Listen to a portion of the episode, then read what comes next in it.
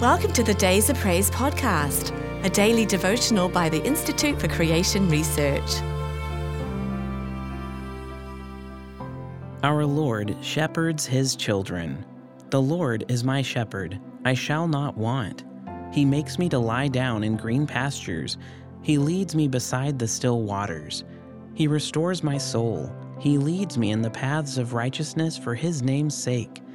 Yea, though I will walk through the valley of the shadows of death, I will fear no evil, for you are with me. Your rod and your staff, they comfort me. You prepare a table before me in the presence of my enemies. You anoint my head with oil. My cup runs over. Surely goodness and mercy shall follow me all the days of my life, and I will dwell in the house of the Lord forever. Psalm 23 1 6. Psalm 23 is our tutor, instructing us to praise Yahweh's care for his redeemed. He is the supreme pastor, sustainer, preserver, and savior of his beloved children. With supreme exhilaration, David joyfully shouts aloud for his beloved shepherd, who is none other than Yahweh, the creator of both heaven and earth.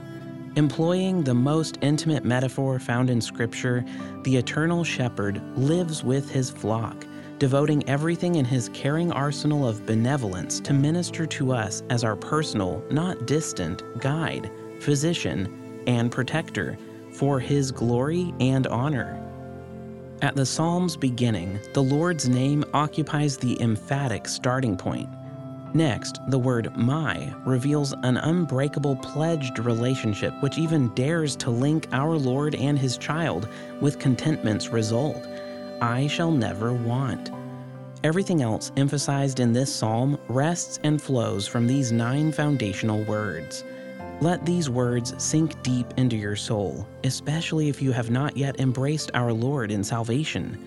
The Creator of the universe cares for you and he is willing that none should perish. Repent of your sin and place your faith and trust in the finished work of our Lord Jesus Christ.